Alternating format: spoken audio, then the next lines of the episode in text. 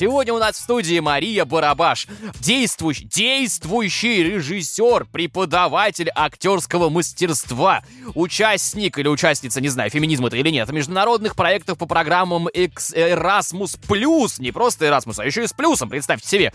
А также помогает детям и взрослым в раскрепощении. О, взрослым Маша помогает в раскрепощении, это ты удачно зашла.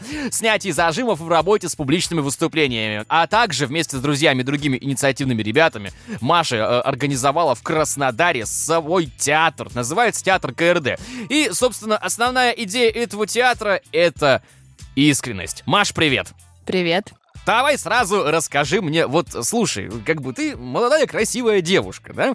А, и столько вот регалий. Давай начнем, наверное, сразу с жести. Как это вообще организовать свой собственный театр? И вообще для чего это было?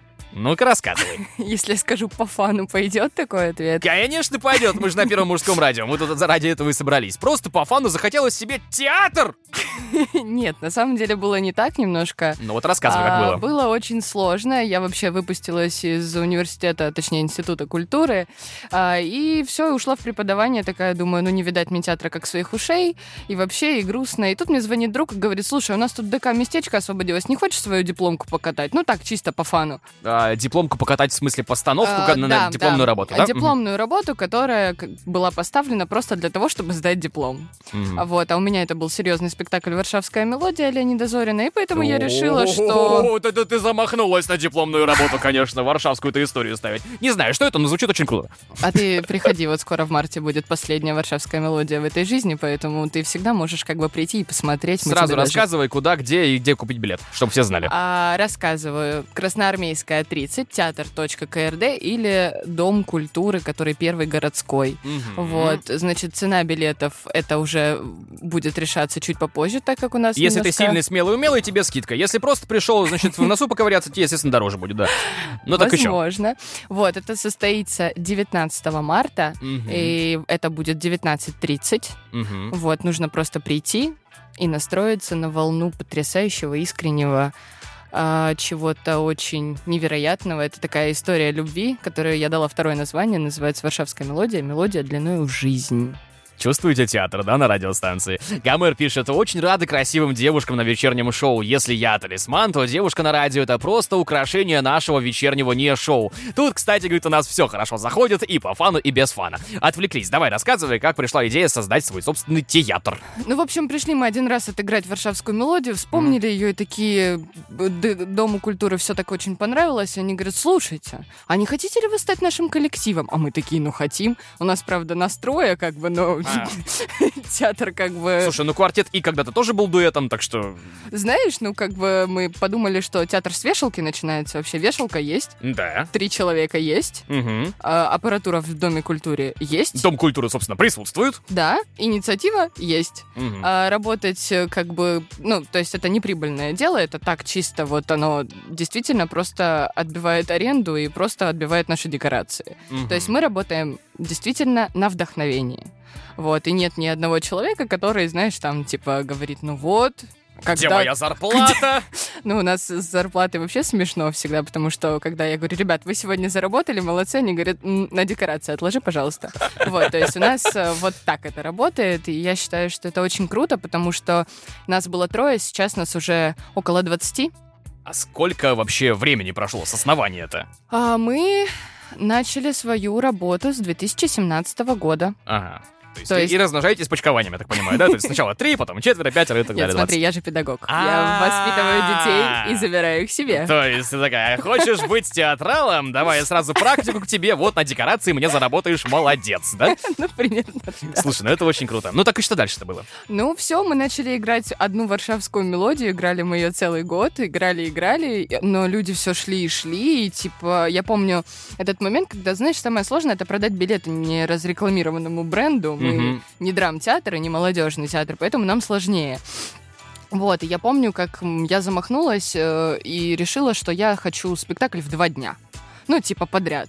Я тут 60 билетов продать не могу, а мне нужно э, как бы продать 120 билетов. И я такая думаю, ну, а с кем не бывает. Ну, попробуй. Если продам, короче, театру быть. Вот я всегда, я, если поставлю варшавскую мелодию, я режиссер. Если продам билеты, театру быть. Ну, короче, я себе все время какие-то игрушки придумываю.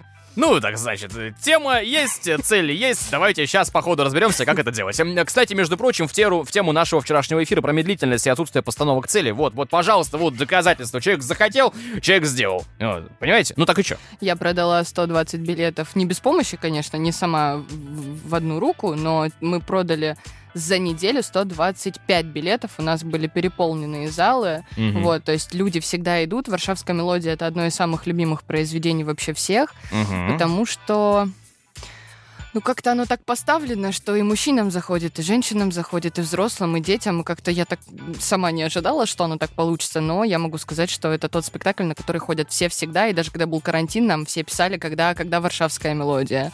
Вот, и поэтому как бы такое вот... 19 марта.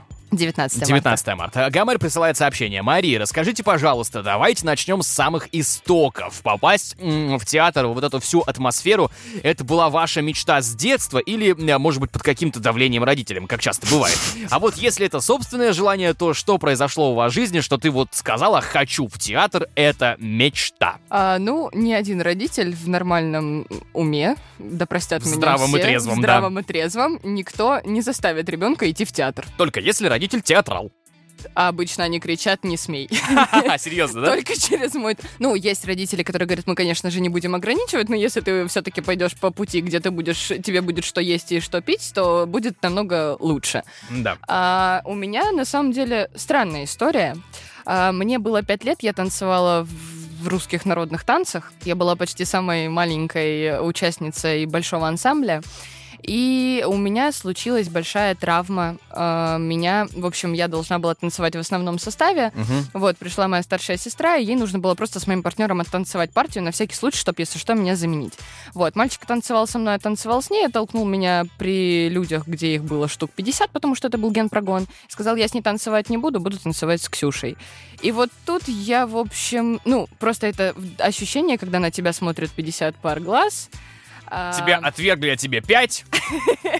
Ну да, типа того, но я больше расстраивалась, потому что я очень хотела танцевать польку в горошек, как бы, на секундочку. Это... А сестра насколько старше? На год. Ну, мы тогда были в одном, в одной категории. Весовой, да. А, вот, и, собственно, у меня случилась травма, я плакала, когда заходила в любую аудиторию. А, когда я пришла в первый класс, я прорыдала три дня. Вот. Э, и я учила наизусть стихи, а когда выходила рассказывать, я говорила, что у меня болит живот, и выходила. У меня правда болел живот. Но я же не знала, что это выброс адреналина. Кто в 7 лет знает, что такое выброс адреналина? Да. Вот. И моя мама приходила вот с огромными глазами и говорила о том, что а, она учила, она же мне все рассказывала. И тут зам по воспитательной, моя мама и мой классный руководитель посовещались и решили, что мне может помочь только одно. Сцена. Сцена. Сцена сцена. Ага. И вот мне 7, и я играю красную шапочку. С тех пор... Красная шапочка, да. Ну и так и считаешь, что... Все, с тех пор я больше не сошла со сцены, мне кажется, никогда. Вот, и я поняла... Ну, я еще не понимала, что я... Я пробовала себя во всем. У меня была музыкальная группа, я писала песни, я писала сценарии, я была режиссером, я была кем угодно. Актрисой, конечно, мне нравилось больше, поэтому в 10 классе я твердо решила, что я хочу связать свою жизнь с театром. Театр лечит. Да. В этом случае. Да, лечит, и причем знатно лечит. Собственно, так я и преподаю. Я актерским лечу, потому mm-hmm. что я знаю, что это работает. Точно знаю, просто, ну, как бы, я всегда своим детям говорю, не ходите, дети, в Африку гулять, в театр идти не надо. Ну-ну-ну. Не ходите. Ну, если вы жить без этого не можете, то да. Если нет, то как бы сидите дома и занимайтесь чем-нибудь хорошим. Стримингом, например. А, Гамер пишет, это называется любовь к своему ремеслу, когда любишь то, что делаешь, тебе и город двигать не проблема, всем знакомо. Да, да, так и есть. Вот это вот история, вот это я понимаю.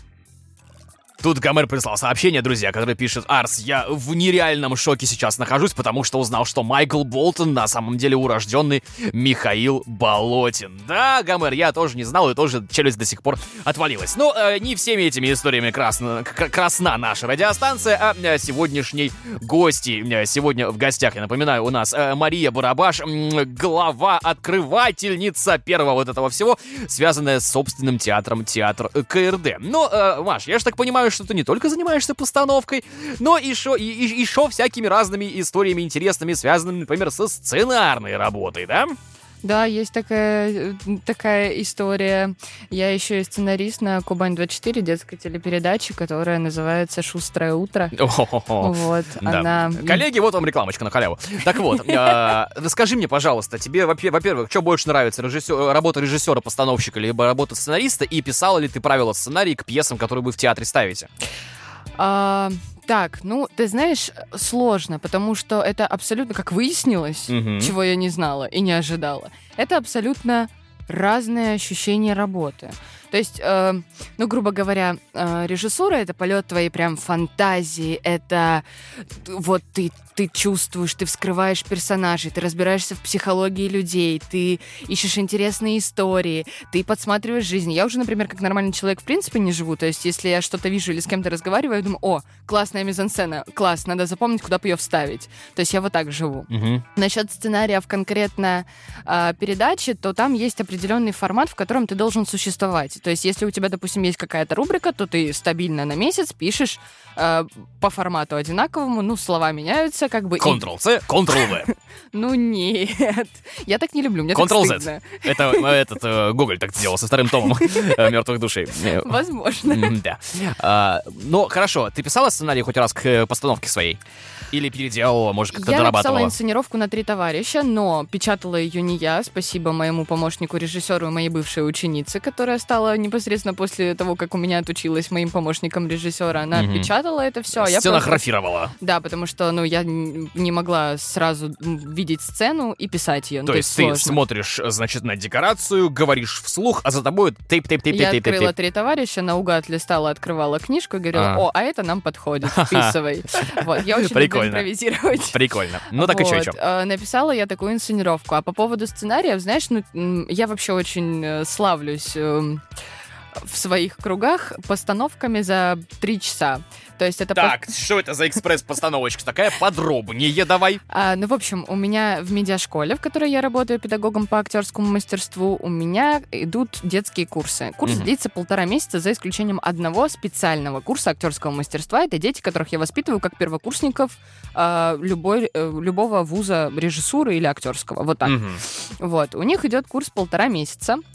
За эти полтора месяца они обучаются каким-то азам, и я должна выпустить постановку. Ну, то есть какой-то результат показать, чтобы и дети почувствовали себя на сцене, и как бы родители порадовались. Ну, и как бы какой-то результат все равно должен быть, потому что безрезультатное занятие — это, ну, как бы у них нет стимула всегда, то есть они рассыпаются, грубо говоря. Поэтому э, я вначале я сказала своим, своему начальству, что, ребят, вы что, за полтора месяца отучить и поставить — это невозможно. Поэтому мы сделаем за три часа. Ну, по факту мы делаем 3-6 часов, то есть два занятия я на это выделяю, и потом в последний момент мы долепливаем. И это всегда авторские работы, то есть Мгм. э, как это происходит? Я про- провожу мозговой штурм и спрашиваю у детей, что вас беспокоит, о чем вы хотите поговорить. Начинается все с экологии, а, там еще каких-нибудь там прав человека. Я- Серьезно? С этого начинается, на что я всегда очень... э, Наверное, неправильно так делать, но я же понимаю, что это не то, что они хотят сказать, а это то, что они видят и то, что они должны якобы говорить, как Ну, нормальные люди в социуме, якобы. инфополе современного человека, в Именно. кавычках, да. Да. Меня это всегда раздражает, я говорю, стоп. Ты Я не говорю- Грета. Тебя зовут по-другому. Ты Алена. Да, или там Вася. Не, не, Турнберг. Давай, зеленые мишки это про другое. Ну, примерно так это происходит. Я говорю, как вас конкретно экология касается? Они начинают рассуждать, я говорю, подождите. Я говорю, у вас нет проблем? Серьезно? Вот вас ничего не... вы-» И начинается давление в школе, не взаимопонимание с родителями, куда поступать. И вот начинаются вот такие штуки очень часто самая яркая проблема у детей и подростков — это одиночество в толпе. Вот это самое такое, знаешь, ну прям любимое. Мне, я не знаю, сколько постановок мы на эту тему уже поставили. Подожди, одиночество в толпе это в смысле вот в современное время, в последние годы, то есть как бы я, э, вокруг меня куча людей, но я один. Да, да. Что, пересидели в соцсетях, что ли? Что? Да. Серьезно? Ну, конечно. Они не осознают, почему так происходит. Но еще такой момент. Сейчас очень сильно явно выраженное давление от родителей у всех детей. Мгм. То есть, ну, как бы... э, Ты должен вот это, вот это, вот это, вот это, реализуй себя, потому что мы этого не сделали. Спасибо, Стандартная если так говорят. А если не А. разговаривают, потому что тупо нет на это времени, знаешь? Потому что родителям нужно зарабатывать деньги, чтобы э, детям на репетиторов зарабатывать, ну, как минимум. Как минимум, да. Я, как, вот, как человек, э, который уже отучился, у которого есть младшая сестра, да, как бы я знаю, что... Значит, ага, старшая. Старшая — это моя двоюродная сестра. А, ой, сейчас, то есть у вас таких три, да? Три деви- таких три. Три девицы под окном пряли стекло, волокно и замутили театр. Э, Ну, Рассказывай. да. примерно так, вот. И поэтому я знаю, что на это действительно уходит очень много времени, родители работают, у них просто нет времени, чтобы разговаривать со своими детьми, а дети в этом очень нуждаются сейчас. И поэтому... Приходится делать тебе это тебе. Я бы сказала, что не приходится, а я только рада, потому что, мне кажется, если бы я этого не делала, я бы чувствовала себя бесполезным человеком в обществе. Потому что я нашла ключик, Мгм. который открывает сердечко любого ребенка. И ты знаешь, я могу сказать, что вот за все это время я невероятно счастлива, потому что каждый раз смотришь на ребенка и понимаешь, насколько он вырос. Ко мне приходили дети, которые вообще не разговаривали. Мгм. То есть они просто не разговаривали или разговаривали шепотом. Сейчас это э, ведущие где-нибудь корреспонденты на журфаке первые просто в, в любом месте. Э, можно я, можно мне. Это люди, которые вообще не разговаривали. Ну, мое тебе почтение. Слушай, это прям... э, То есть, э, я так понимаю, что приходится э, любому педагогу, в принципе, не только тебе, а, особенно тот, кто, э, так сказать, работает с детьми в пубертатном возрасте, наверное, давай так это назовем. Да-да-да. Очень-очень э, еще э, работать психологом. Ну, не то чтобы психологом, но какие-то элементы да, приходится. Да, конечно. дергать оттуда. Причем, чтобы ты понимал, признаюсь честно, я не фанат книжек по психологии. Мгм. Я действую интуитивно, честно. Мгм. То есть, как бы я всегда об этом открыто говорю, то есть я не Ты стесняюсь. Я практик. Мгм. Я чувствую. Я чувствую настроение детей. То есть, когда меня просят написать программу по актерскому мастерству, у меня начинается истерика. Потому что я не могу ее написать. Как я им напишу? Ну, если я приду и буду проводить тренинги на внимание, когда дети готовы на арт-терапию, я что буду с этим делать? Проводить тренинги на внимание? Тогда какой, какая польза будет от меня? Дети, внимание! Банан! Ну, примерно так. Поэтому э, я Да. всегда абсолютно отталкиваюсь только от детей. Я прихожу, смотрю на детей и понимаю, что им сегодня нужно. Иногда это бывают тренинги, которые, когда у меня просто дети открывают дверь, Мгм. выходят все в слезах, на меня смотрят испуганные родители, потому что они не понимают, что произошло. И, ну, в шутку меня называют сектантом. То есть у меня есть черная студия, в которой я занимаюсь что со взрослыми, что с детьми, и люди оттуда выходят как из секты. И заходят А. туда как в секту. А, Купите наших слонов, да, вот это все. ну, примерно, да. То есть меня все обнимаются, у меня свечи, у меня а, всегда какой-то красивый свет. То есть у меня никогда не бывает общего света, практически никогда.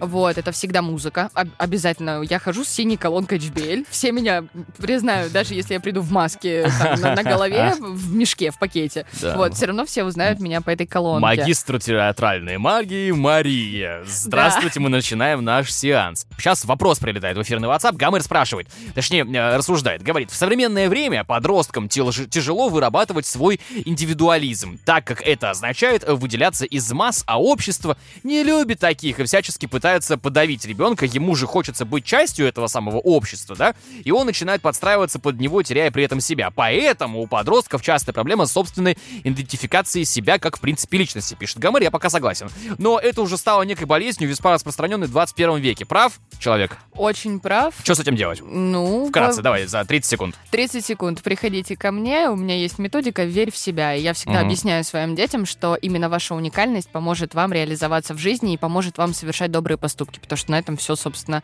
основано. Ну, то есть я этим и занимаюсь как раз, развитием индивидуальности каждого человека.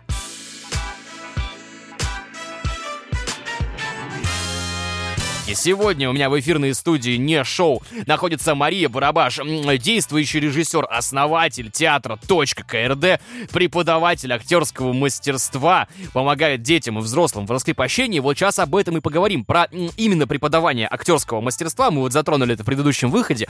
Как, что, куда, зачем и сильно ли отличается преподавание детям и взрослым? И вообще, что это такое? Давай рассказывай. Ну смотри, я очень долго вообще боялась преподавать, потому что я не понимала, что я могу дать людям. Ну, типа... А, ну, стандартная классика, конечно же, да, да, да. Ну, как бы, э, я не могу сказать, ну, не могла сказать на четвертом курсе, когда я начала прям вот уже основательно преподавать. То есть преподавать я начала где-то класса с седьмого, но это так, знаешь, в школе один урок на 40 минут. А тут что я могу дать, я еще сама ничего не знаю. Но потом я поняла, что суть моего преподавания будет как раз-таки не в том, чтобы из детей сделать актеров. Суть моего преподавания будет в том, чтобы избавить их их от комплексов.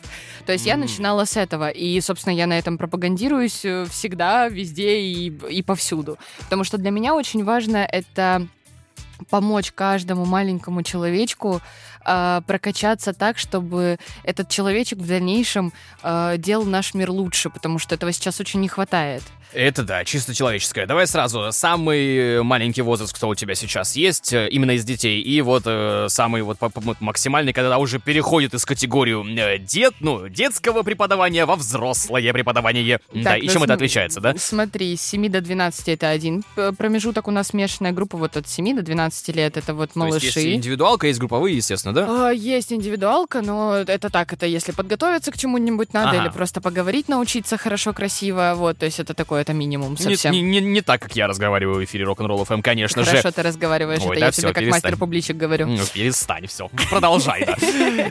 Поехали дальше, да. Дальше- 7-12 Да, дальше. дальше идет 13, ну, 12 и 17, но у меня есть один человек, которому 20, он все еще с детьми занимается, он потрясающий, он уже и преподает, но все равно ходит ко мне на специализированный курс актерского мастерства. Это там, где они три часа в неделю занимаются только актерским. То есть у них нет ничего, потому что в медиашколе мы учим всему и сразу, и на камеру говорить, и все делать, Про медиашколу сейчас тоже поговорим, а вот актерка — это вот это быть а не казаться. или не быть. Мгм. Быть и не казаться, между прочим, это, насколько я помню, книжечка так называется. Одна очень известная, э, не помню кого, не помню кого, но, но короче, кто-то из наших крутых, типа Карнеги или что-то типа этого. Ну, Я же там узнаю, пока рассказывай, да. да, ты вот узнай, потому что эта фраза есть еще и в театре, она очень часто используется, и И что она там значит, расскажи мне. А, быть и не казаться, это значит, что ты на сцене не пытаешься и не пробуешь, ты на сцене растворяешься. То есть это когда ты... То есть когда говорят лицедейство, это немножко неправильно, потому что мы не примеряем маски, мы используем я, я в предлагаемых обстоятельствах человека, который бы что-то там. Ну, то есть как бы, как бы я себя чувствовал, если бы я бы был Раскольниковым, например, да, Мгм. допустим. Вот. Захотел ли я взять топор, или, может быть, с Винчестера что-нибудь случилось бы, например. Ну да, да, да.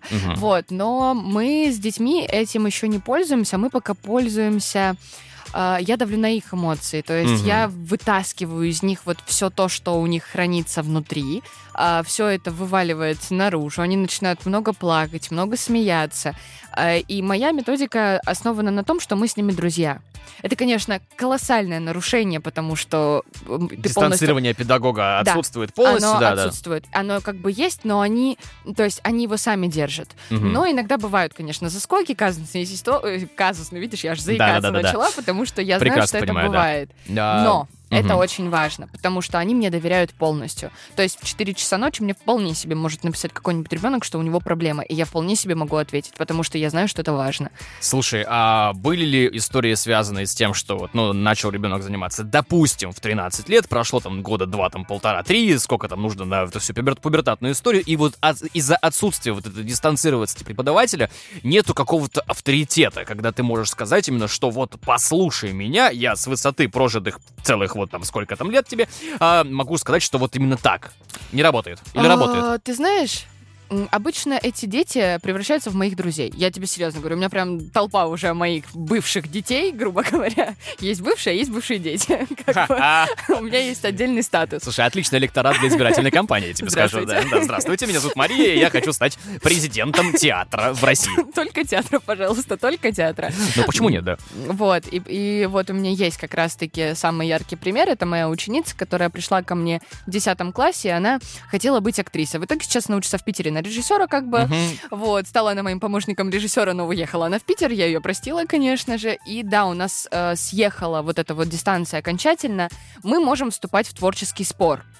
Но В споре рождается истина. Да. Конечно. Да, и поэтому, как бы, ты знаешь, я хочу тебе сказать, что вот она возвращалась на дистанционное обучение в Краснодар, и мы поставили с ней спектакль за месяц. И вот у нас есть в репертуаре теперь еще один спектакль «365 дней без тебя» по моим стихотворениям авторским. Оу. Вот. И а, она выступала режиссером и, и вместе со мной. То есть я и ставила, и играла, а она тоже играла и ставила, но она простраивала меня. Мгм. Только мою линию, вот прям конкретно мою линию, она прям простроила от начала и до конца. Я хочу Круто. тебе сказать, что вот я ей горжусь. Ха-ха. Я прям ей горжусь. С большой буквы Г. Да, с большой, в хорошем смысле этого слова. Конечно, конечно, конечно. Естественно. А, э, у меня к тебе, знаешь, какой вопрос? То есть, ну, такой очень отвлеченный. Смотри, получается, что когда ты работаешь э, с детьми, ты помогаешь им открыть вот эти все истории и играть роль самих себя в первую очередь, чтобы понимать себя как персонажа пьесы, например. Да, да, да. Но я скорее это Красава. испо- использую для того, чтобы они понимали себя просто. То есть, поэтому я с ними не ставлю произведение. Я придумываю сама. Там, где они, это голоса детей, которые не могут достучаться до взрослых. Очень Мгм. часто со спектаклей родители выходят просто об- вот прям в слезах, в соплях и Говорят, благо- что я тебе куплю все-таки этот новый iPhone убедил. Все, не зря Да, да, проходил. да. Вот из этой серии, ну, родители разговаривать начинают со своими детьми. Слушай, ну это очень-очень прикольная история и социализация наше все. Да, и я Да. всегда за, за это и за то, чтобы у родителей и детей был контакт. И я помогаю детям, когда они приходят и говорят, вот у меня там родители, они меня не слышат, они не понимают. Я помню себя в этом возрасте и начинаю э, перестраивать и объяснять им их языком, что родители хотели. И в этом случае дети избегают конфликтов очень часто. То есть с помощью актерского мастерства я как бы вот эту систему вот стираю, знаешь, как-то так очень аккуратно, так, чтобы Слушай, не было Это этого. прикольно. Э, Вопрос прилетает в эфирный WhatsApp по номеру 839 6311 39 естественно, Маш, тебе. Спрашивают, Мария, раз мы затронули тему подростковой психологии, вот по вашему мнению, современные тренды для молодежи, которые, если можно так сказать, впихиваются с каждого утюга, а, эра тиктоков, челленджи всевозможные, да, они, по вашему мнению, влияют позитивно на настроение личности человека или имеют негативный фактор? Вообще, вообще, я не должна предвзято к этому относиться. Я терпеть не могу ТикТок, честно, потому что у детей... Почему же не должна? Первое мужское, относись как нравится вообще. Можно, да? Ну, ну, нужно, где-то. нужно. Давай, Вот, рассказывай. Потому что мы все равно как бы... к, сож- ну, к моему сожалению, к счастью, что как бы дети учатся этому, да, но мы в школе изучаем и ТикТок тоже. Ну, то есть потому что мы блогингу и всему, то есть все современные тренды мы изучаем. Почему я против, точнее, не то чтобы против, но я считаю, что пока ребенок не сформировал свою точку зрения, вот, например, сейчас я зайду в ТикТок, э, как бы, да, и начну что-то делать. У меня есть уже моя точка зрения, мое видение. И за счет этого я могу отметать все ненужное мне лишнее. Ребенок этого сделать физически еще не может. Не потому, что он глупый, нет, ни в коем случае, а просто потому, что, ну, он хватает, он как э, губка, которая Ну, впитывает. конечно, нам же никто с детства и нашим родителям, и нашим, э, может быть, старшим каким-то братьям, сестрам, никто же никогда в школе не объясняет, как правильно фильтровать, черт возьми, огромный этот поток информации. Да, да, да, и они не справляются с этим, М, а, но они справляются, но просто немножечко иначе, и тогда потом и- и вот их оттуда очень сложно вытянуть. И Мгм. Они начинают мыслить пи- 15-секундными роликами. Флешевое мышление. Это ужас, это катастрофа. А представляешь, что такое для актерского мастерства 15-секундные ролики? Это Да. же они, они же думать перестают. Сейчас Они же это вообще а, по- повально адская проблема, в принципе, в обучении, что вот флешевое мышление, флешевое мышление, что больше, чем на 15, 20, 30 секунд в башке не задерживается ничего. Что с этим делать? Расскажи. А, интересовать, находить к ним ключ, бить по больным местам. Бить по больным местам. Это вот, ну... но- Выдергивать из этой Да, тиктоковой но комфортной бить, зоны? э, не жестоко, а любовью. Вот так Ага. это делается. То есть у меня практика исцеления любовью, знаешь, такая история. Вот, потому что э, на моих занятиях я честно говорю, очень редко, только если им еще вот до 13 они еще Мгм. не соображают немножко, вот они тогда еще там в телефонах где-то, там еще что-то. Но после 13 лет у меня вот занятие идет 3 часа фиксированно. Мгм. А, ну, если мы за 4 часа уложимся, то здорово. Они не уходят, они просто не уходят. Я воскресенье посвящаю полностью медиашколе, потому что я знаю, что мои солнышки никуда не уйдут. И то есть у нас в 6 заканчивается, и мы еще сидим до 10 гре- где-то.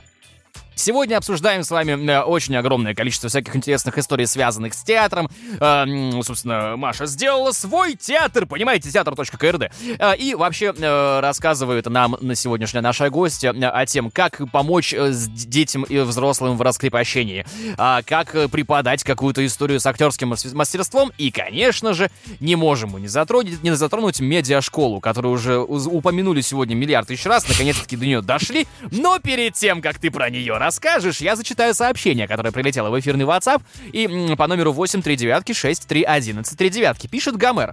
А, нам с Арсом Титок пишет тоже не нравится. Мы обсуждали в предыдущем выходе вот эти все медийные истории современные. А, и поэтому дети смотрят и подражают другим. Но, говорит Гомер, проблема в том, что это не всегда является правильным выбором. Проблема выбора, о котором мы говорили вот буквально недавно. А, учись делать, учить, точнее, делать что-то новое и не делать то, что делают миллионы людей. В этом главная, наверное, э, ваша задача, спрашивает он у тебя, Маша. Как говорит, я понимаю, именно развитие. Все верно? Да, все абсолютно так и есть. Так так и должно быть. То есть, как бы, э, чтоб, для того, чтобы ребенок а, не погружался с головой в ТикТок, грубо говоря. То есть он может, конечно же, познавать просторы, потому что, ну, как бы это сейчас двигатель прогресса, и лучше он будет это знать, чем он не будет знать ничего, и потом как бы будут проблемы с социумом с тем же. Например. А, да, и поэтому как бы я просто открываю им другую дверь и говорю, смотрите, тут тоже интересно, классно, у вас, оказывается, работает фантазия, вау, клево же, давайте играть. Медиашкола. Что, зачем, почему, как, для чего? Давай рассказывай. И чему там учат вообще, в частности, ты. Господи, это лучшее место в моей жизни, без, без абсолютной рекламы, честно-честно. То есть, ну, как бы для меня медиашкола — это мой дом. Я реально, я вижу ее чаще, чем дом. 8 3 девятки, 6 3 11. 3 девятки, 500 рублей завтра занесете. Так вот, рассказывай, да. Вот, а на самом деле это место, в котором детки учатся находить себя в качестве ведущих, блогеров. Они учатся снимать как операторы, они учатся монтировать, они учатся режиссировать. То есть они а, примеряют на себя взрослые, серьезные разные профессии. Это на самом деле настолько круто, потому что у нас есть такая штука, мы абсолютно делаем для детей. То есть как это происходит? Если ребенок захотел попреподавать, он попреподает. Mm-hmm. Это делается по щелчку пальца. То есть у нас уже вот в этом году попреподавало человек 7 точно.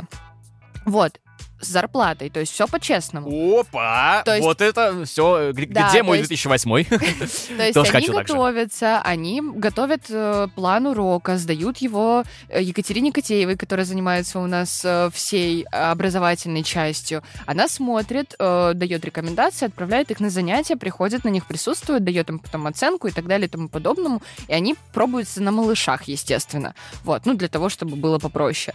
Поэтому медиашкола это, наверное, ну, как в моем понимании мы делаем все для того, чтобы она была как, как Газпром, где мечты исполняются, знаешь?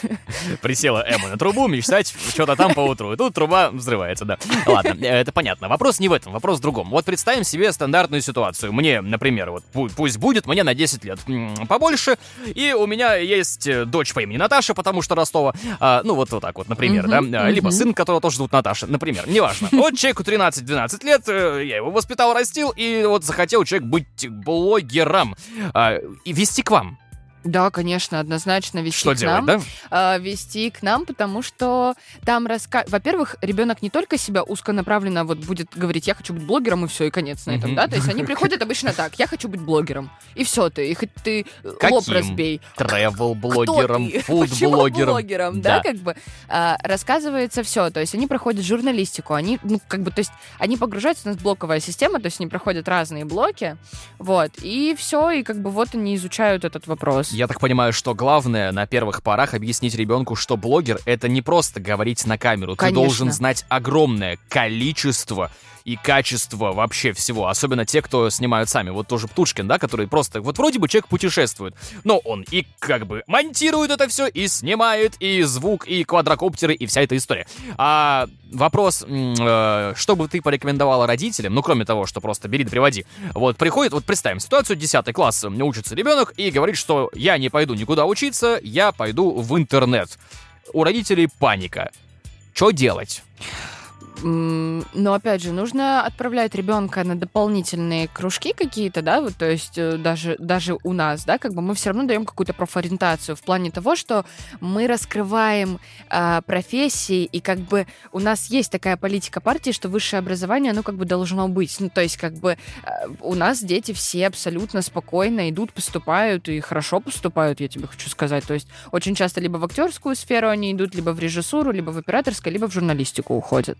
В кинорежиссуру много пошло? немного пока что, но как бы Потому что сложнее поступить в возраст. Mm. Там же берутся определенно... Ну, то есть в 18 тебе сложнее на кинорежиссуру поступить. Тебе еще говорить не о чем. Что ты там делать будешь? Ну, да. Ну, по факту. Нужно же какой-то... С багажом тебе будет просто интересней, да? Что ты не будешь э, мучиться. Особенно в Москве, кстати. Там прям где-то лет с 20 минимум берут. А, то есть, чем, ну, чем ты... То есть, я, я почти 30-летний... Тебя с руками и ногами возьмут. Все, поехали. Это хорошо. Э, да, ну, естественно, естественно, естественно, это не так-то просто. Э, знаешь, какой у меня к тебе еще вопрос? А, очень э, часто, наверное, случается такая история, что... Ну, давай так, не так. Что чаще? Родители сами приводят детей или дети приводят себя с помощью родителей? Вот так, наверное. Ну, то есть, мама, я хочу, я хочу вот прийти именно в медиашколу или давай, вот ты хочешь быть тиктокером, вот иди туда. Как вообще происходит? 60 на 40 и угу. в пользу родителей приводят детей.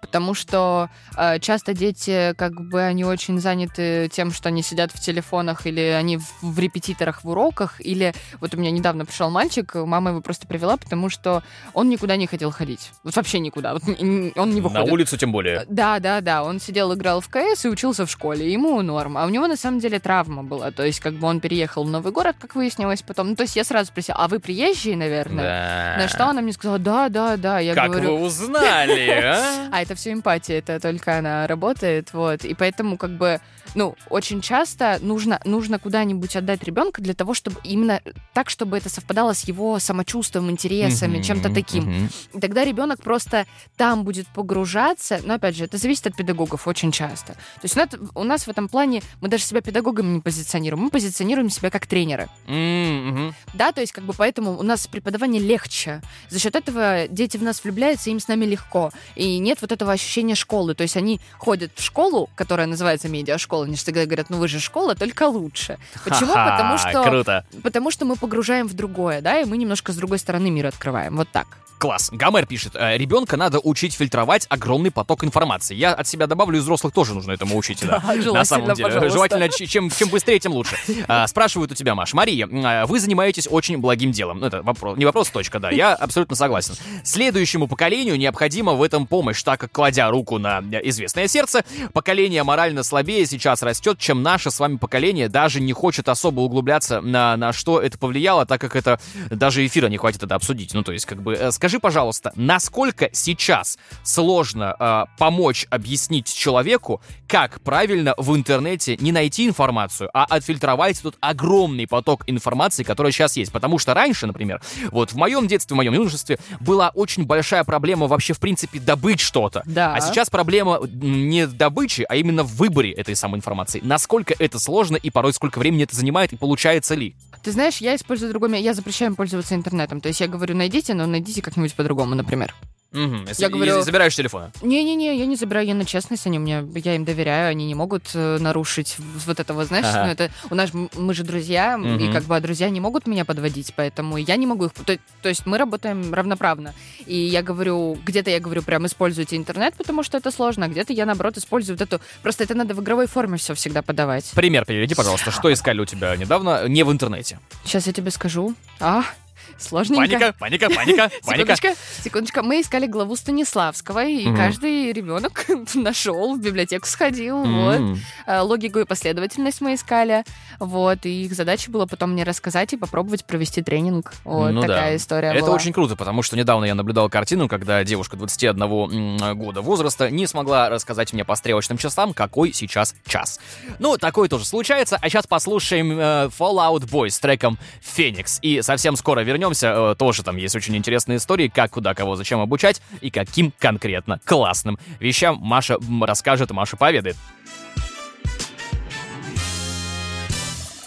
Напротив меня сегодня Мария Барабаш, человек, который создала свой театр, преподает в медиа школы, медиа история. Если вы думаете, если вы знаете, что ваш ребенок хочет стать блогером, но не знаете, что с этим делать, это вот к ней конкретно. Как вас найти? Расскажи мне для жителей Краснодара, Краснодарского региона и вообще, в принципе, всей страны улица Рашплевская, 131, город Краснодар. Это если вы хотите офлайн. Если mm-hmm. вы хотите онлайн, вам нужно просто найти в интернете нашу медиаплатформу, и мы еще специализируемся сейчас на онлайн обучении. Вот мы открыли платформу, и сейчас mm-hmm. мы будем на ней, собственно, функционировать, и мы набираем курс. Это круто. А вопрос от Гомера прилетает в эфирный WhatsApp по номеру 839 631139. Маш, естественно, к тебе. Я-то ему зачем нужен?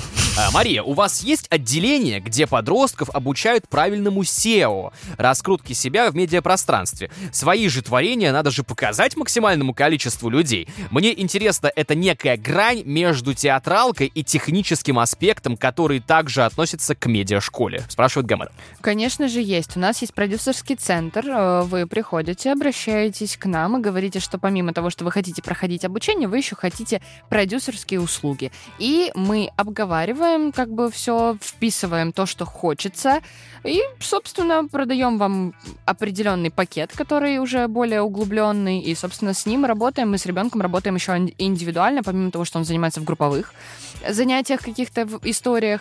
У него еще отдельная персональная программа, по которой он проходит и выпускает какой-то продукт в зависимости от того, чего ему хочется. То есть, если это э, блогинг, то это какой-то свой влог. Mm-hmm. Если это, например, э, что-то связанное с актерским мастерством, то это, естественно, э, визитка или что-то подобное. Опять же, в зависимости от того, что хочет ребенок. Ну, конечно, вот. да. Э, если это журналистика, то это, соответственно, либо вы корреспондентом поработаете на телевидении, если это операторская, то операторская и так далее и тому подобное. То есть в зависимости от сферы деятельности. Всегда это работает абсолютно. Все педагоги работают, да? Рок-н-ролл FM. Здесь нет рекламы, здесь есть только рекомендации от людей для людей. Как бы, если кто не в курсе, если кто-то думает, что я просто человек притащил попиариться. Ни в коем случае, на самом деле, только прихожу, я привожу сюда людей, которые интересны мне конкретно лично. Так вот, друзья, товарищи, э, э, Маш, в частности, у меня к тебе, знаешь, еще какой такой э, весьма, наверное, вопрос э, э, с корыстью.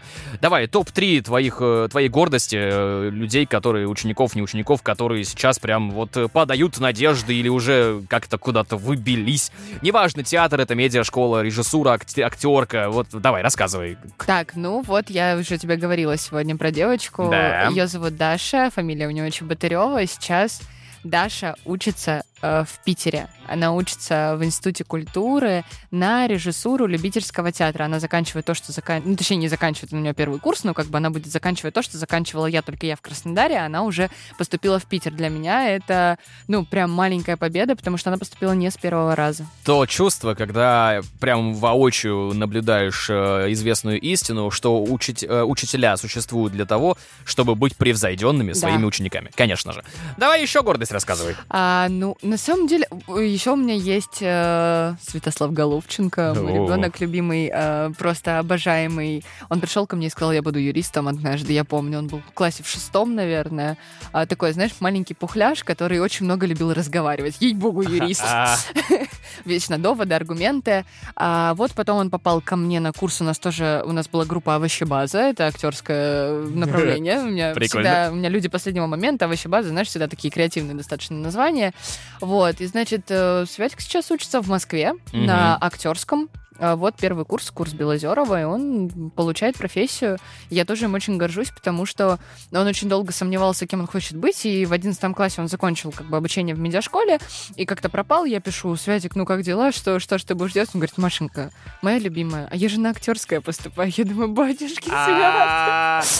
Круто. Вот, поэтому, ну и сейчас у меня вот есть ученик э, еще на самом деле их так много, господи. Но есть еще а, Максим Кетух, который как бы он уходил, возвращался в медиашколу тысячу один раз, вот, и вот он вернулся сейчас прямо на спецкурс актерского, и он уже преподает ораторское мастерство в медиашколе параллельно, плюс он еще играет у нас в театре, плюс он спортсмен, и, короче, он успевает все и много, и везде, собственно, как и я, и это mm-hmm. вот моя опора, на, надежда и поддержка, потому что, ну, как бы мужчина, который сильное плечо, у меня таких есть Максим, Жора и Рома, вот у меня три персонажа, которые вот мои ученики, ученики, вот которые я ими очень горжусь, потому что я наконец-таки поверила в то, что мужчины настоящие могут быть и в 15. То есть это зависит от от того, как ты с ними разговариваешь, и от того, они научили меня быть девочкой, знаешь, вот так. Ничто не делаю девочкой. Девочка, как рядом стоящий да. мальчик. Да, да, да. Я не знала этого, честно, я потому что я сама, я же режиссер, у меня же профессия. Я же сама, я и, и коня, и изба, и, и да, вот да, это да, вот все, это да? вот моя история, на что мне сказали мальчики, значит так, ты закрываешь свой рот, садишься, а мы выполняем всю мужскую работу, потому что это не твоя задача. Сиди, ставь спектакля.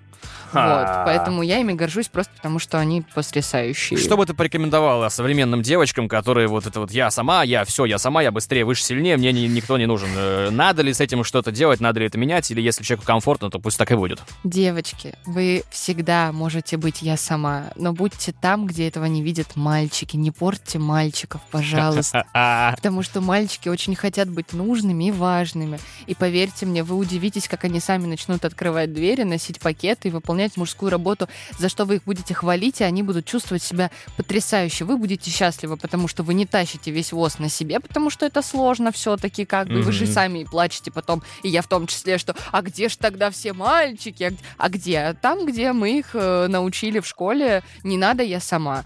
Вот убираете эту фразу и живете, наслаждаясь жизнью. А там, где сама надо будет, вы сделаете, потому что вы действительно это можете. Насколько тебя бесит, либо же не бесит вот эта вот вся история связана с псевдопозитивным подкреплением? А, Я уже прям чувствую, да? Ну, прям, я даже не хочу высказываться на этот счет, потому что, ну, как бы, ну, Ну, такое. псевдо. Вот, на- на- начиная с вот, вот ну, какое-то это все не настоящее, знаешь? А что настоящее тогда? Ну, раз уж мы про настоящее рассказываем, про трушность, про вот эту всю историю, что вообще для тебя настоящее вот в этих всех историях?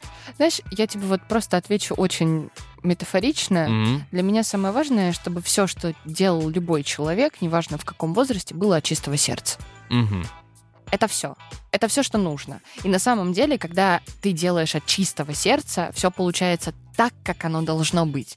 И ни в коем случае не плохо, не хорошо, а просто так, как оно должно быть. И вот когда оно получается так, э, это потрясающе. Это магия. Это та самая магия вне Хогвартса, которая существует. Она действительно существует. Магия вне Хогвартса. О, ты прямо не представляешь, о чем мы поговорим с тобой. И вот у меня к тебе, как к заядлому театралу, театралке, не знаю, если такой феминизм вообще сейчас, очень простой вопрос. Чего все так прутся по Станиславскому? Объяснишь ты мне, пожалуйста.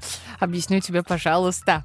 Э, Станиславский — это человек, который сделал очень крутую вещь. Он собрал все знания и просто сложил их в систему, чтобы людям было понятно. Стив Джобс театра. Ну, типа того. Немножко раньше, правда, родился, но, тем не менее, да, где-то там это есть. И ты знаешь, а, просто он ввел такие понятия, как театр представления, театр переживания. Вот, например... А, а теперь по-русски человек, Сейчас который не вот, понимает, да, да. например, как раз-таки тебе расскажу очень простым языком. Есть эмоции, есть, когда ты, э, грубо говоря, делаешь вид. Вот театр представления — это когда ты внешне работаешь. Театр переживания — это когда ты от внутреннего к внешнему идешь. Мгм. Но Станиславский разработал такую штуку от, вне- от внутреннего к внешнему и от внешнего к внутреннему. То есть, что это значит? Э, разозлись и ударь по столу, или ударь по столу и разозлись. То есть и то, и то имеет право быть. Нет э, правила, что это неправильно. Так не Мгм. бывает вообще, в принципе. В театре нет правил. В этом вся фишка. То есть нужно поймать вот это, что есть какая-то система, но мы всегда в каком-то... Мы в процессе, мы в действенном процессе, в котором мы находим, мы рождаем, а, мы есть искусство. И нужно, как он говорил, любить не себя в искусстве, а искусство в себе. Это как М. раз-таки об этом речь и идет, о том, что мы создаем с собой, то есть мы часть этого искусства. Наш инструмент — это наше тело, наши эмоции. Собственно, вот благодаря этому я могу тебе сказать, что люди, которые учатся именно по системе Станиславского, ну, они гораздо сильнее, чем люди, которые а, используют, например, ту же систему чабок. Да, Мгм. которая у нас американская школа, я так понимаю. Ну, как бы все пользуются, у всех в основе лежит Станиславский. Серьезно. Весь мир. Весь мир э, со Станиславским. То есть, как бы все перерабатывают это на свой язык, грубо говоря, Мгм. то есть абсолютно все режиссеры, а, но используют все равно, потому что он, как он и говорил, что я ничего не придумал.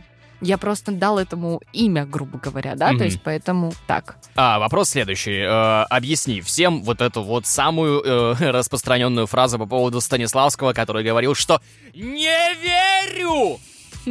Э, Есть э, какая-то у этого фактическая история, что вообще произошло почему так? Есть сценическая правда. Что такое сценическая правда? Вот мы сейчас с тобой здесь сидим и разговариваем. Если бы люди нас видели, у них бы не возникло вопросов, потому что мы сидим и разговариваем. У нас с тобой есть сверхзадача провести эфир, да, какой-то, донести до людей какую-то информацию. Мы с тобой абсолютно спокойно сидим. Есть такой момент, когда а, почему-то у людей возникает такое очень странная стереотипная штука какая-то, моя любимая, когда я выхожу на сцене и у меня режим актер. Это когда я начинаю вещать, я громко говорю, у С- меня с придыхание. придыханием, да. Да, да, вот это вот.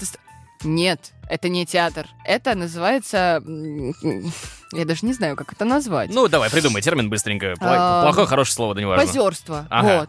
Да, вот так это будет. Приход стыдозавра приходит в этот момент тебе, да, когда ты это да, видишь? да, потому что театр это правда, прежде всего. Есть э, органическая правда. То есть ты органически должен находиться на сцене, это значит, что ты живешь так же, как и живешь в жизни, только ты в других обстоятельствах, грубо говоря.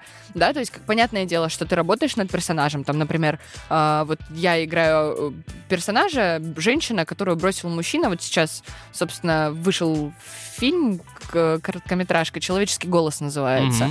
Вот, и, собственно, у нас есть в театре эта постановка, это моно-спектакль, где Ну, я одна на сцене. мгм. Вот, и у меня героиня, ее бросил мужчина, и она страдает, очень сильно страдает, она там приняла таблетки, ей плохо, и она ждет звонка и разговаривает 59 минут по телефону, собственно. И, ну, я не могу сказать, что я такое испытывала где-то, да, но я предполагаю, как э, мой персонаж, бы, как бы я себя вела в этой ситуации. Я просто стараюсь проникнуться человеком, понять ее методику поведения, ее психологию, почему, и, и нахожу ей оправдание, да, как бы, и существую в этом вот процессе. Вот, иногда получается так, что не существую в процессе, работаю на технике, Мгм. потому что не всегда получается словить нужную тебе эмоцию. И это очень часто, кстати, бывает, потому что, ну, ты же не машина Ну, конечно, по да. исполнению эмоций, да, как бы это только Восток может так. Вот Мгм. действительно, Восток сильнее в этом плане. У них эмоции там откуда-то берутся, я все еще хочу понять, но как я читаю, они тоже учатся по Станиславскому, ты не поверишь.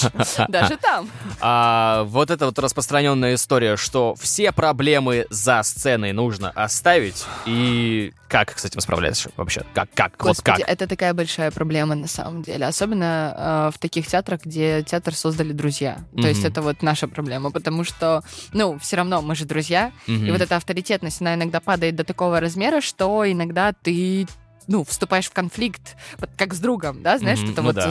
путается эта история.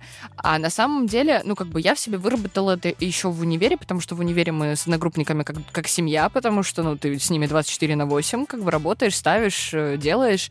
И я научилась вот этой истории, что как бы, да, все хорошо, мы классно, мы можем там тусить, э, общаться, шутить, но если я режиссер, а вы артисты, то вы артисты, а я режиссер. Если наоборот, я всегда выполняю. То есть у меня лучшая подруга со мной поставила спектакль.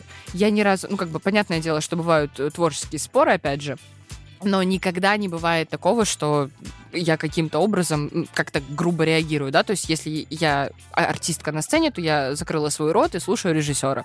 Вот, Понятно. то есть как бы вот так. То есть ты не а, поддерживаешь политику партии многих людей, которые говорят, что с друзьями работать ни в коем случае нельзя. Если ты умеешь работать, то ты работаешь. Если ты не умеешь, то не работай. Как бы, ну, Ну, все, вопросов ноль. Да, как бы можно научиться при большом желании. Я научилась.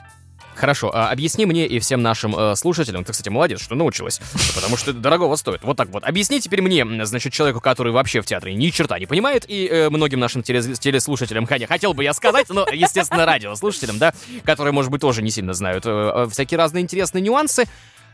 Актер театра и актер кино. Давай, топ-3 самых кардинальных отличия, и есть ли они вообще? Конечно же, есть. Потому что театр — это искусство сиюсекундное. У тебя в- сегодня получилось так, завтра у тебя получится иначе. Ты не сможешь э, сделать это одинаково. То есть э, в кино это тоже сложность. э, То есть мы по-разному работаем. У них, они всегда знают, что у них есть, во-первых, дубли. Мгм. Это очень...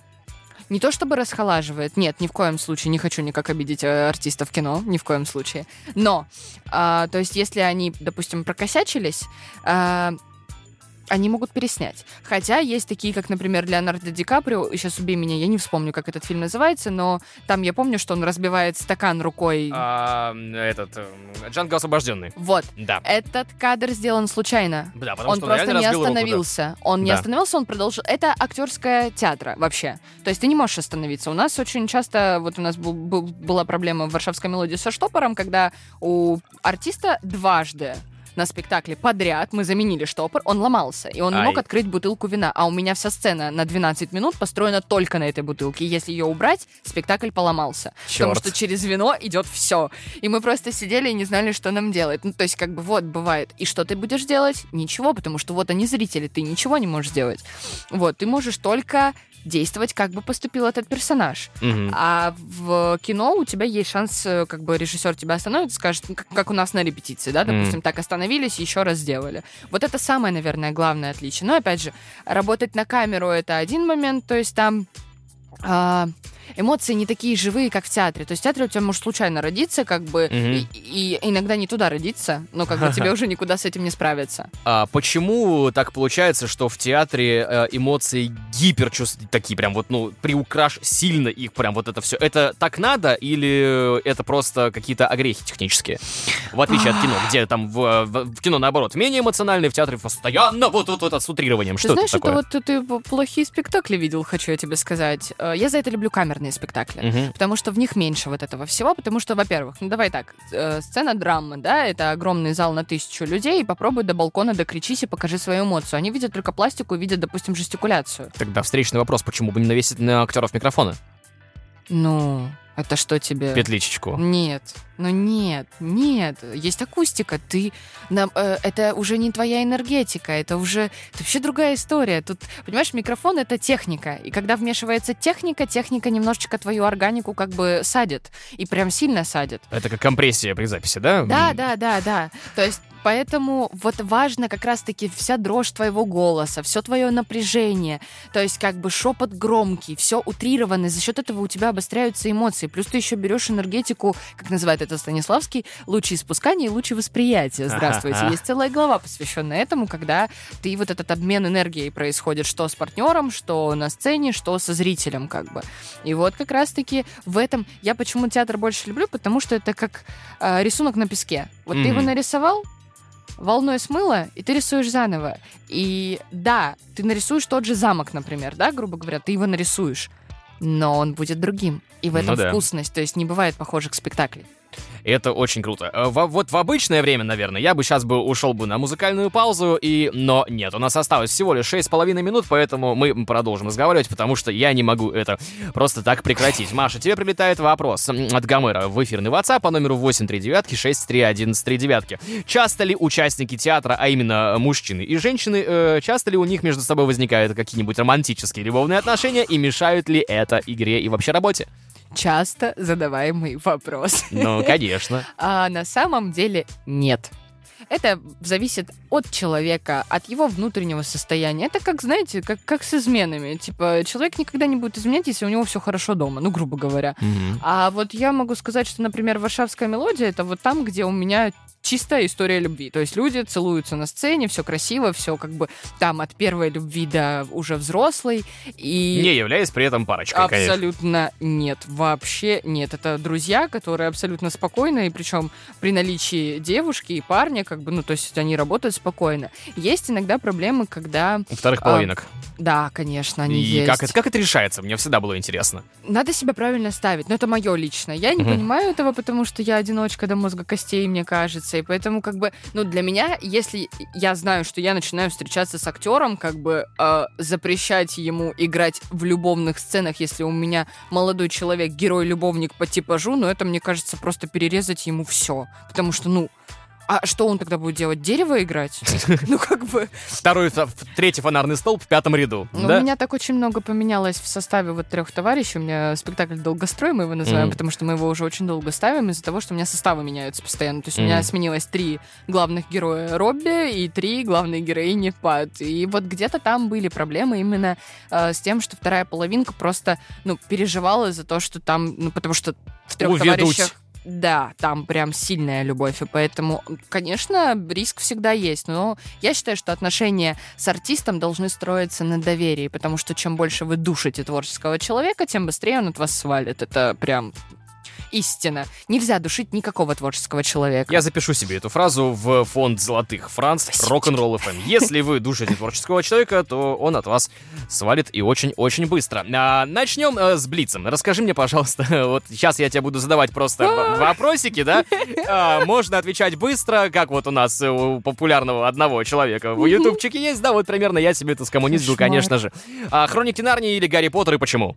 А, Хроники Нарнии, потому что я обожаю... Потому что Гарри Поттер — это Гарри Поттер, как бы, а А, Хроники это Нарнии... вне вообще... Да, вне. А Хроники Нарнии это мое детство, это мое ощущение. Это, во-первых, Господи, это же великолепные артисты, и мало того всего, Тильда Свинтон там играет, да? Ну, так-то, конечно. Вот, собственно, да. она как раз в человеческом голосе играет. Я ее вообще обожаю очень. Это моя одна из любимейших актрис. И вот эта вся история. У меня была компьютерная игра Хроники Нарнии. Я, короче, была там воробушком-социофобушком, и я сидела в этой Хронике Нарнии. Я обожала мужчин, которые там есть. Там мне было, простите, 15, Ну, 16, и там красивые всё мальчики. понятно, да. Все понятно, мне кажется. А, вопрос тогда э, следующий. Э, давай так, Звездные войны или Звездный путь?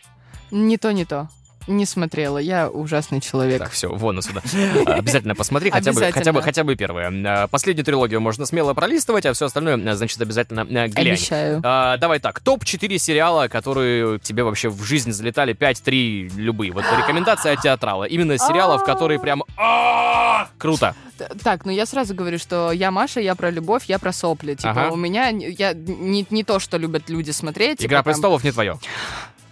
Как э, с позиции режиссера, оператора и чего-то вот такого, это идеально. Как жести, крови и вот этого, это не для моей нервной психики, но я посмотрела как человек, который должен это Знать, посмотреть и да. знать, да.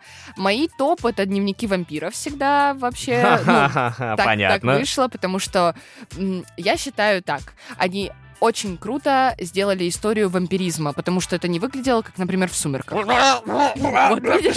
Видишь? Да. То есть в дневниках это немножечко поинтереснее Окей, было. дальше. А, я смотрю дорамы сейчас, потому что я фанатею по корейской и китайской манере играть актерски. А, то есть тут уже профдеформация, значит, Да. включается. Да, я очень люблю дораму Пиноккио. Это нестандартная штука, но Мгм. стоит ее посмотреть. Есть такой синдром выдуманный Пиноккио. Ты когда ты врешь, ты э, икаешь. А, Это очень интересно, классно. интересно. Вот, Окей, это такой спасибо. детектив. Давай еще один. А Пример. еще один, господи боже мой, вот сейчас у меня все, мне кажется, вылетело из головы. А, Хорошо, по лучшей актерской игре, например, давай вот так. Вот как Гаммер спрашивает, топ-5. Есть каких-то? Ну, Ми- Мир Дикого Запада, например, если смотр- Не смотрел, обязательно посмотри. Вообще, пушка, я чувствую, пушка что я сейчас самолет. от тебя тут со списком выйду и Да. пойду бежать А, смотреть. О, сложно. Давай, один, сложно. один, ну или фильм какой-нибудь. Вот, вот что, вот, давай Легенда о пианисте.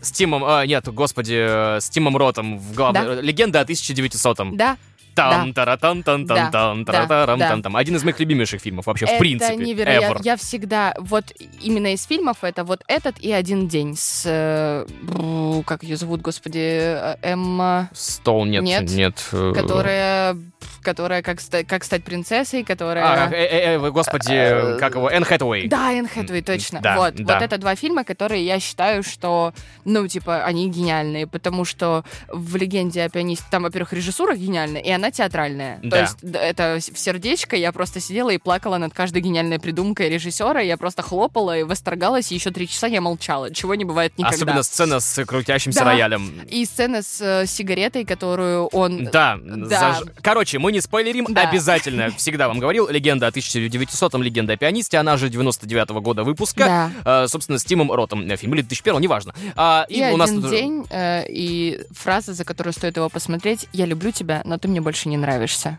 О, ну это сильно, это сильно. Это так же сильно, как, Сон, как, как Хану Соло сказали, что я люблю тебя, он такой, «И тоже импровизация великая, я знаю. Хотя должен был ответить, что я тоже. А почему, э, Гаммер спрашивает, у тебя есть стереотип, что работать с людьми театра и кино, естественно, очень сложно, они очень сложные, капризные, и сколько этому стереотипу вообще быть или не быть?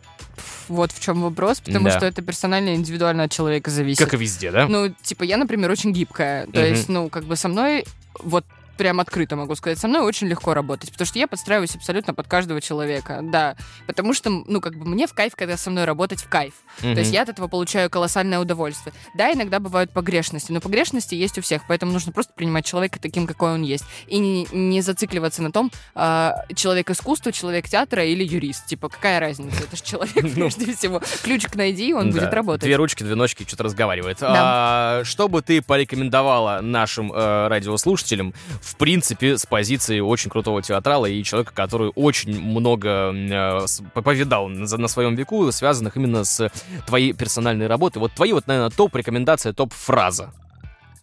Вот, вот что бы ты вот... Топ, вот что бы, вот, может быть, одной фразой емкой, может быть, предложением. Ну, я подписываю свой каждый пост фразой «Все будет хорошо». Я Мгм. узнавала. Ваша МБ. Вот, это то, что я рекомендую каждому человеку всегда знать, что, ну, в итоге все действительно будет хорошо, если делать искренне от чистого сердца. Поэтому... Царскую тебе королевскую э, пятюню. К нам прилетает в эфир сообщение. Говорит, какая крутая барышня от Ирины прилетает сообщение. Вообще у вас такой роскошный дуэт. Очень крутой эфир. Ирина, спасибо вам большое. Друзья, товарищи, это был Рок-н-ролл FM, как мне напоминает Гомер. Постоянная моя личная рекомендация. Делайте, что кайф. Спасибо вам, пишет Гомер, это были классные два часа. Спасибо на тебе, Гомер, это, в принципе, классный был год, полтора, два, да неважно. Успехов вам в вашей работе желает Гомер тебе конкретно Маша. Спасибо. Спасибо большое, что пришла, очень было круто лампово пообщаться. Подписывайтесь на наш официальный инстаграм рок-н-ролл, нижнее подчеркивание FM. Если не подпишетесь, то мы с Машей заведем, значит, наши радиостанции ТикТок, и вам будет больно. А еще, если этого не сделать, то я приду и украду вашего кота. Это был Рок-н-ролл FM, первое мужское радио. Сегодня в гостях была Мария Мария Барабаш, режиссер и создатель э, любительского театра театр.крд, человек, который занимается огромным количеством крутых дел э, с детьми в плане их обучения, раскрепощения, и, естественно, человек, который знает про медиа-школы, про медиа-историю все и даже больше. Ссылочки на сайты, опять же, заходите, э, смотрите, узнавайте у Марии, где, куда, что, для чего. Спасибо большое, Маша, что сегодня пришла к нам Спасибо в студию. Спасибо тебе.